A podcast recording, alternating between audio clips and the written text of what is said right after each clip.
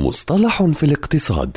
في كل حلقة يطرح المدون وصانع المحتوى الاقتصادي مجدي النوري مصطلحا اقتصاديا محددا بلغة سهلة وبسيطة.